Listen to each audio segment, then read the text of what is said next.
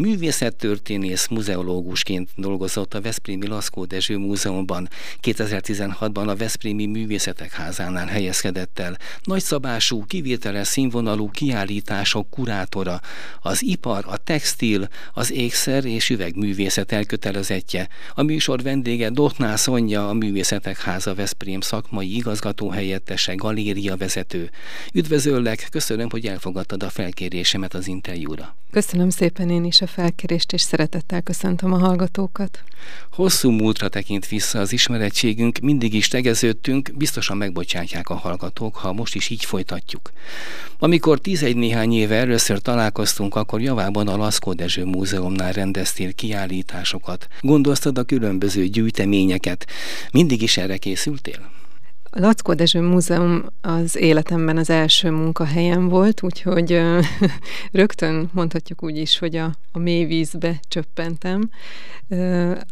Gopcsa Katalin művészettörténész nyugdíjba vonulása után kerültem a megüresedett álláshelyre, pályáztam, és Limbacher Gábor volt ekkor az igazgató, ő vett fel engem a Lackó Dezső Múzeumba, ahol nagyon összetett feladatom volt abból a szempontból, hogy ugye volt, a, illetve hát van ma is a múzeumnak egy nagy képzőművészeti gyűjtemény, egy közel 5000-4000 darabos képzőművészeti gyűjtemény, aminek egy részét képezte a kortárs üvegművészeti gyűjtemény 5-600 műtárgyal, és akkoriban, amikor oda kerültem, a képzőművészeti gyűjtemény a raktár mélyén mondhatjuk úgy is, hogy porosodott sajnos, mert ugye a nagy részét nem tudták kiállítani, és helyhiány miatt ott tárolták. Akkoriban Schleicherber a osztályvezető egy nagy pályázatot adott be, egy TIOP pályázatot, aminek a keretében megvalósult a látványraktár, a tanulmányi raktár. Ez volt az első nagy munkám ott a múzeumban, ami egy, egy tényleg óriási feladat volt, ugyanis ezt a hatalmas gyűjteményt revíziózni kellett, tehát minden egyes darabot kézbe fogni, megnézni a leltárkönyvben az adatait, kitölteni, és ezzel párhuzamosan megtervezni egy tulajdonképpen egy kiállítást a raktárban, kiválogatni ebből a több ezer darabból azokat a tárgyakat, amiket majd a közönség bejelentkezéses módon megtekinthet, és megtervezni azt, hogy ezek milyen módon legyenek bemutatva, tehát egy, egy komplett kiállítást kellett tervezni. Azért azt érdemes tisztázni, hogy ez nem a Laszkó Dezső Múzeum megszakott helyén van ez a látványraktár az Erzsébet ligetben, hanem ugye ez a Török Ignác utca. Igen, így van, ugye ez a, a, a városnak viszonylag a, a külső területén helyezkedik el ez az épület, a, a levéltár közelében a Török Ignác utcában, és ugye itt, itt található a nagy raktárépület a múzeumnak, és pont emiatt volt ez a cél, hogy, hogy ez egy olyan ö, kiállító hely, egy olyan tanulmányi látványraktár legyen, ahova a kutatók is érkezhetnek, illetve ö, különböző programok keretében előzetes bejelentkezéssel a látogatók is megnézhetik, hogy, hogy valójában mit rejt egy múzeum, hogy micsoda kincsek ö, találhatók ott, amiket hétköznapokban nem láthatnak nem vetette vissza az érdeklődés, hogy kicsit kiesik a, a forgalomból?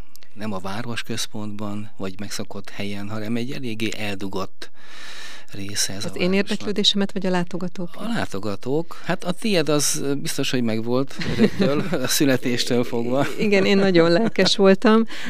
Én úgy gondolom, hogy ez egy ez egy, egy marketing, egy, egy PR feladat, hogy, hogy felkeltsük az emberek érdeklődését. Ugye ez egy akkor még ismeretlen dolog volt itt a városban, hiszen ilyen nem volt korábban, nem létezett ilyen lehetőség, hogy valaki bemenjen egy múzeum raktárába, és ott megnézhesse, hogy milyen tárgyak, tárgyakat gyűjt egy múzeum. Úgyhogy ö, próbáltunk programokat szervezni, előadásokat, nagyon sokszor tartottam tárlatvezetést a raktárban, a képzőművészeti gyűjteményben, helyben, és tényleg én azt láttam az embereken, hogy, hogy, hogy csodálattal fogadták, és, és teljesen le voltak nyűgözve, hogy mennyi minden látható ott. Még visszatérve a tanulmányokra, mert ez ügyesen kikerülted, de azért én megkérdezem, hogy hogyan lehet egy ilyen pályára felkészülni, mi kell lehez? Hát azt gondolom, hogy nem lehet rá felkészülni, illetve leginkább ugye az ember, amikor, amikor, elkezd, tehát amikor elkezdtem dolgozni, akkor szembesültem azzal, hogy, hogy, hogy mennyire összetett ez a feladat. Én Pécsre jártam egyetemre, ott tanultam történelmet, esztétikát, filmelméletet, filmtörténetet, és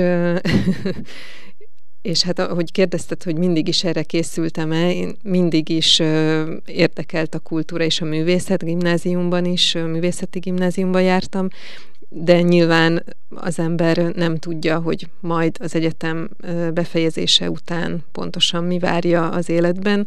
Engem nagyon érdekelt ez a lehetőség, nagyon megörültem, hogy pont a kislányom születése után gyesen voltam, és és pont amikor munkát kerestem, akkor, akkor felmerült ez a lehetőség, tehát ez, ez egy nagyon jó indulásnak gondoltam, és tulajdonképpen az is volt. Nincsenek véletlenek. Igen. A sors azt tudja, hogy hogyan kell elrendezni a dolgokat. Esetedben is így volt. Jött a váltás egy idő után, a Művészetek Háza Veszprémnél helyezkedtél el. Hívtak téged, vagy, vagy egyszerűen volt itt is egy lehetőség, és megragadtad? Az akkori igazgatóval, Hegyesalmi Lászlóval mi már régi munkakapcsolatban voltunk, a múzeum révén is többször zsűriztünk együtt rajzpályázatokat, közösen rendeztünk kiállításokat, illetve hát nyilván jártunk egymáshoz kiállítás megnyitókra, tehát egy szakmai kapcsolat kialakult közöttünk is, és a két intézmény között is. És a, én már a múzeumban az általam rendezett kiállításokon is mindig igyekeztem valamilyen kortárs vonalat egy-egy ilyen tárlatba bevinni. Ugye a múzeum az egy megyei hatókörű múzeum volt, ami rendkívül sokrétű feladatkörrel dolgozik, dolgozott, és nem elsősorban a kortás művészet volt a, a fő profilja, de nagyon sok olyan kiállítást rendeztem, amiben ez is megjelent. Tehát például rendeztünk varázslatos porcelán világcímmel ö, tárlatot, aminek herend volt a, a fő témája, de volt egy külön ö, szekció, ahol a, a kortárs ö, művészek mutatkozhattak be. Tehát én oda egy válogatást szerveztem, hogy ez a része is megjelenjen, és amikor 2016-ban felmerült a Művészetek Házában az a lehetőség, hogy van egy szabad álláshely, akkor én úgy gondoltam, hogy ez most egy jó lehetőség arra, hogy egy kicsit megújuljak, hogy váltsak, és hogy inkább ebbe az irányba folytassam tovább a munkát. Azért sok minden történt a Művészetek Házánál. Amikor te elkezdted ott a munkát, ahhoz képest egészen másmilyen fajta kiállítások, tárlatok is megjelennek. Akkoriban mi volt a vezérszál, amikor megtaláltad a művészetek házát? 2016 környékén ugye egy nagyon erős képzőművészeti vonal ö, volt a, az intézmény kiállítási palettáján, tehát Hegyeshalmi Lászlónak rendkívül kiterjedt nemzetközi kapcsolatai voltak, illetve hát országosan is nyilván, ö, rengeteg ö, művésszel és intézménnyel, galériával volt tökéletes, nagyon jó szakmai kapcsolata, és ez mentén épült fel az éves kiállítási terv, és ezt folyamatosan bővítettük. Például egy, egy szerintem óriási dolog volt, amikor az amerikai Julian Schnabelnek láthatták a, az alkotásait a Csikász galériában, ezt egy németországi galériával közösen valósítottuk meg, tehát ez már egy ilyen tengeren túli kitekintés volt, de mondjuk az iparművészet kevésbé volt jelen és hát 2020-21 környékén, amikor már láttuk, hogy az Európa Kulturális Fővárosa év majd 23-ban megvalósulhat Veszprémben, és Veszprém lesz a, a kulturális főváros, akkor ugye egy, egy programot kellett kidolgoznunk arra, hogy mi ezt az évet hogy képzeljük el, mi mentén szeretnénk felépíteni a programunkat és a, az egész kiállítási tervünket. Úgyhogy én akkor javasoltam, hogy mivel engem már az üvegművészet korábban is nagyon érdekelt, hogy és hát Veszprémhez és a Bakonyhoz abszolút szorosan kapcsolódik.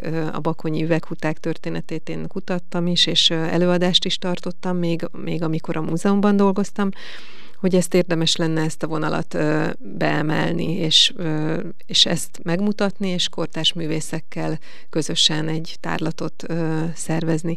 És akkor kialakult ez az elképzelés, hogy legyen egy fő, az egyik fő vonal az iparművészet, amin belül a kerámia, a textil, az üveg és az ékszer is megjelenik. Kitűnő tárlatokat kaptunk valóban az LKF évével. Talán határokon túl is híre ment ezeknek a kiállításoknak. Különlegességként jött például már az idén a Glass Focus. Volt, hogy oldalakat meséltél portáloknak a szüvegművészet érdekességeiről, talányairól. Hogyan lehetne egy kicsit a hallgatókat is közelebb hozni ez a különleges művészeti ágazathoz? Hát a Glass Focus az a, az idei évben az egyik nagy kedvencem volt. Érdekes a, módon. A szervezés és a kurátori munka tekintetében is. Ugye ennek a kiállításnak az volt a különlegessége, hogy ezt az anyagot mi Dániából, egészen pontosan Bornholm szigetéről hoztuk el, ami már önmagában is egy nagy kihívás volt, hogy oda eljutottunk, és, és hogy, hogy ezeket a tárgyakat tényleg itt Veszprémben bemutathattuk a közönségnek.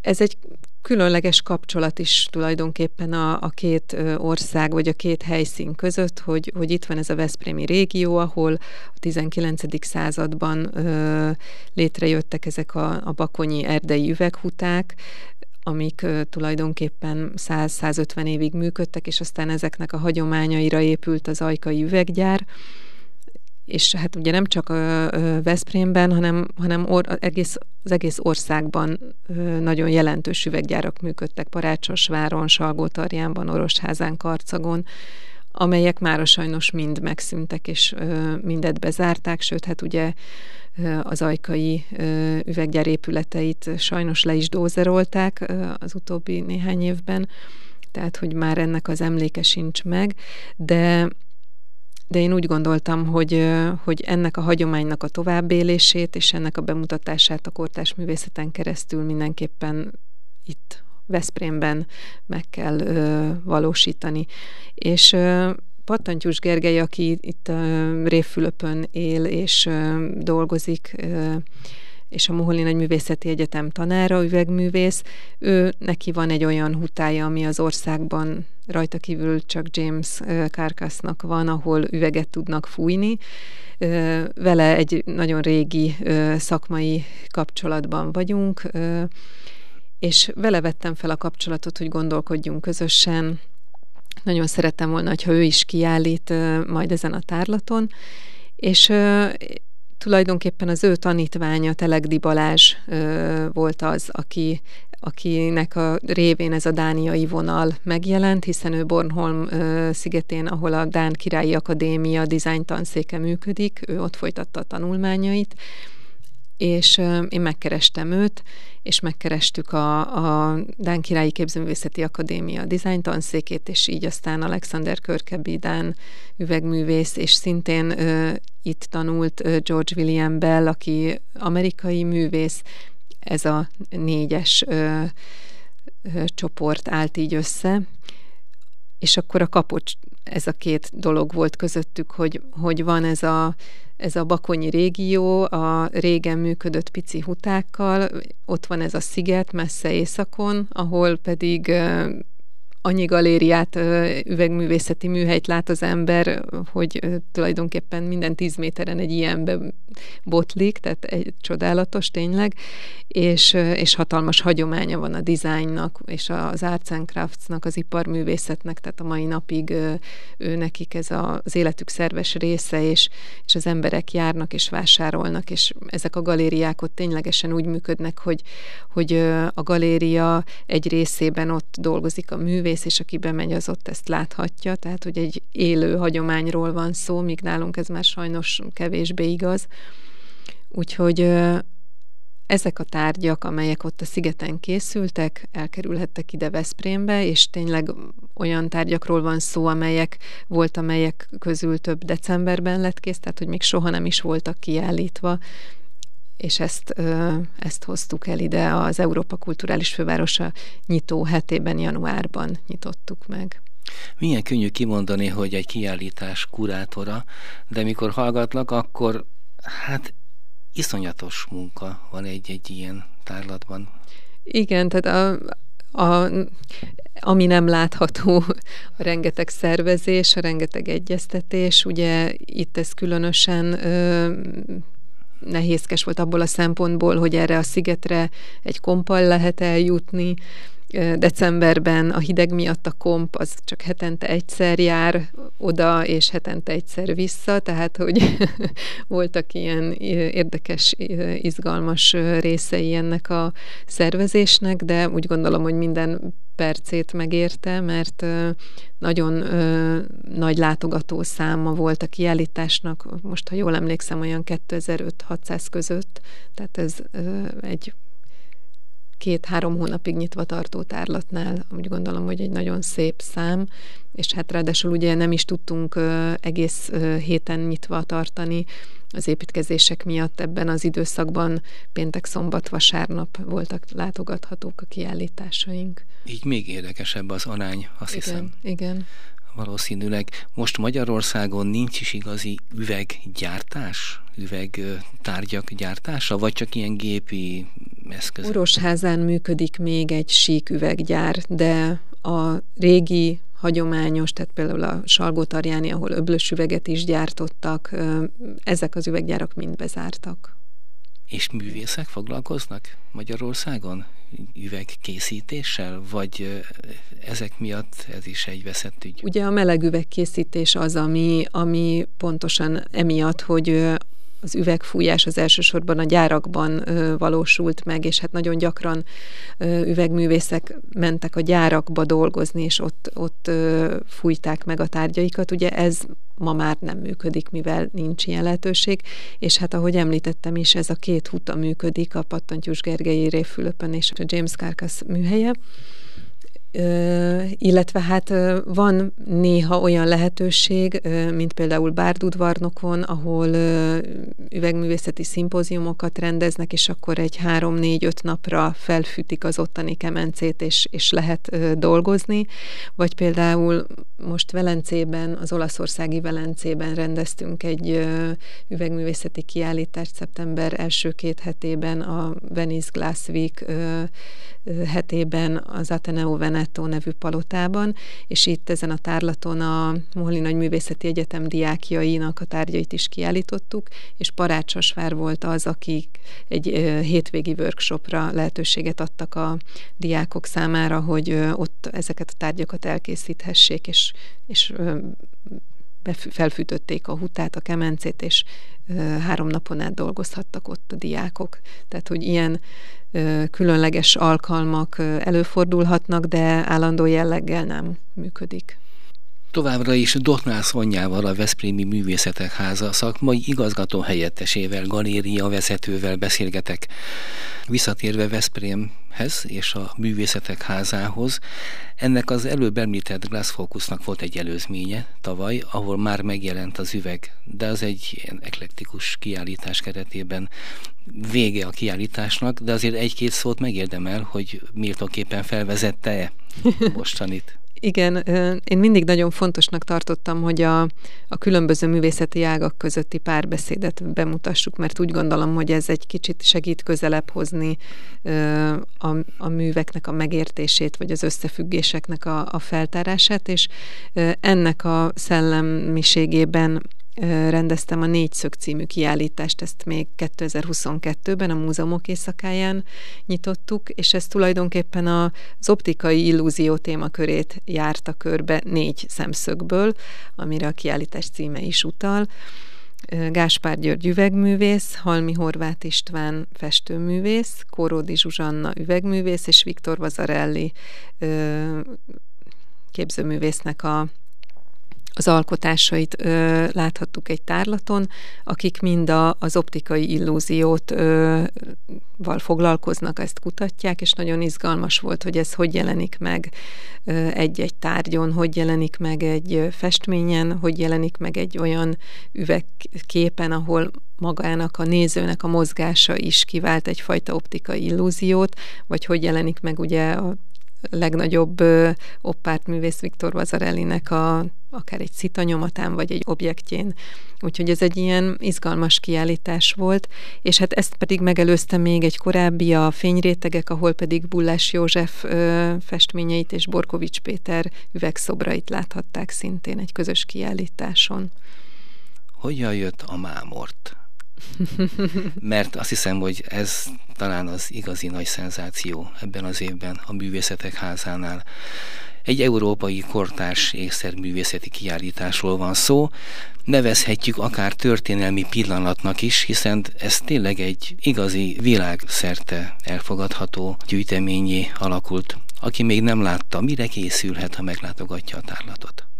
Igen, ez, ez egy nagyon várt kiállítás volt számomra is. Körülbelül két éve kezdtük el ennek a szervezését, és Hát ugye Budapesten még inkább találkozhatnak a, a látogatók kortárs ékszer kiállítással.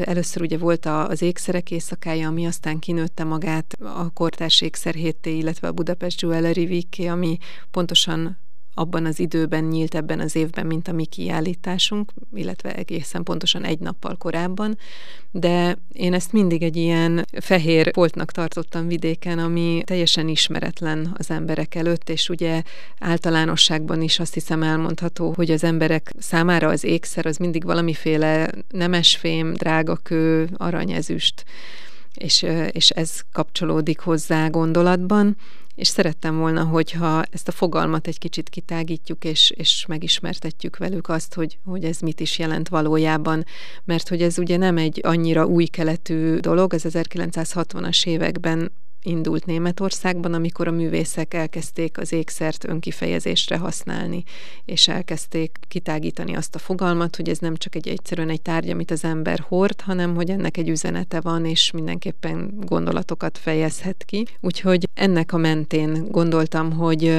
mivel Veszprémre fókuszálódik a figyelem, és, és tényleg most, hogy kulturális főváros vagyunk, akár egy, egy nemzetközi figyelmet is kaphat a város, hogy akkor köszöntsük itt most az európai művészeket, úgy, hogy közben a magyarokat is bemutatjuk.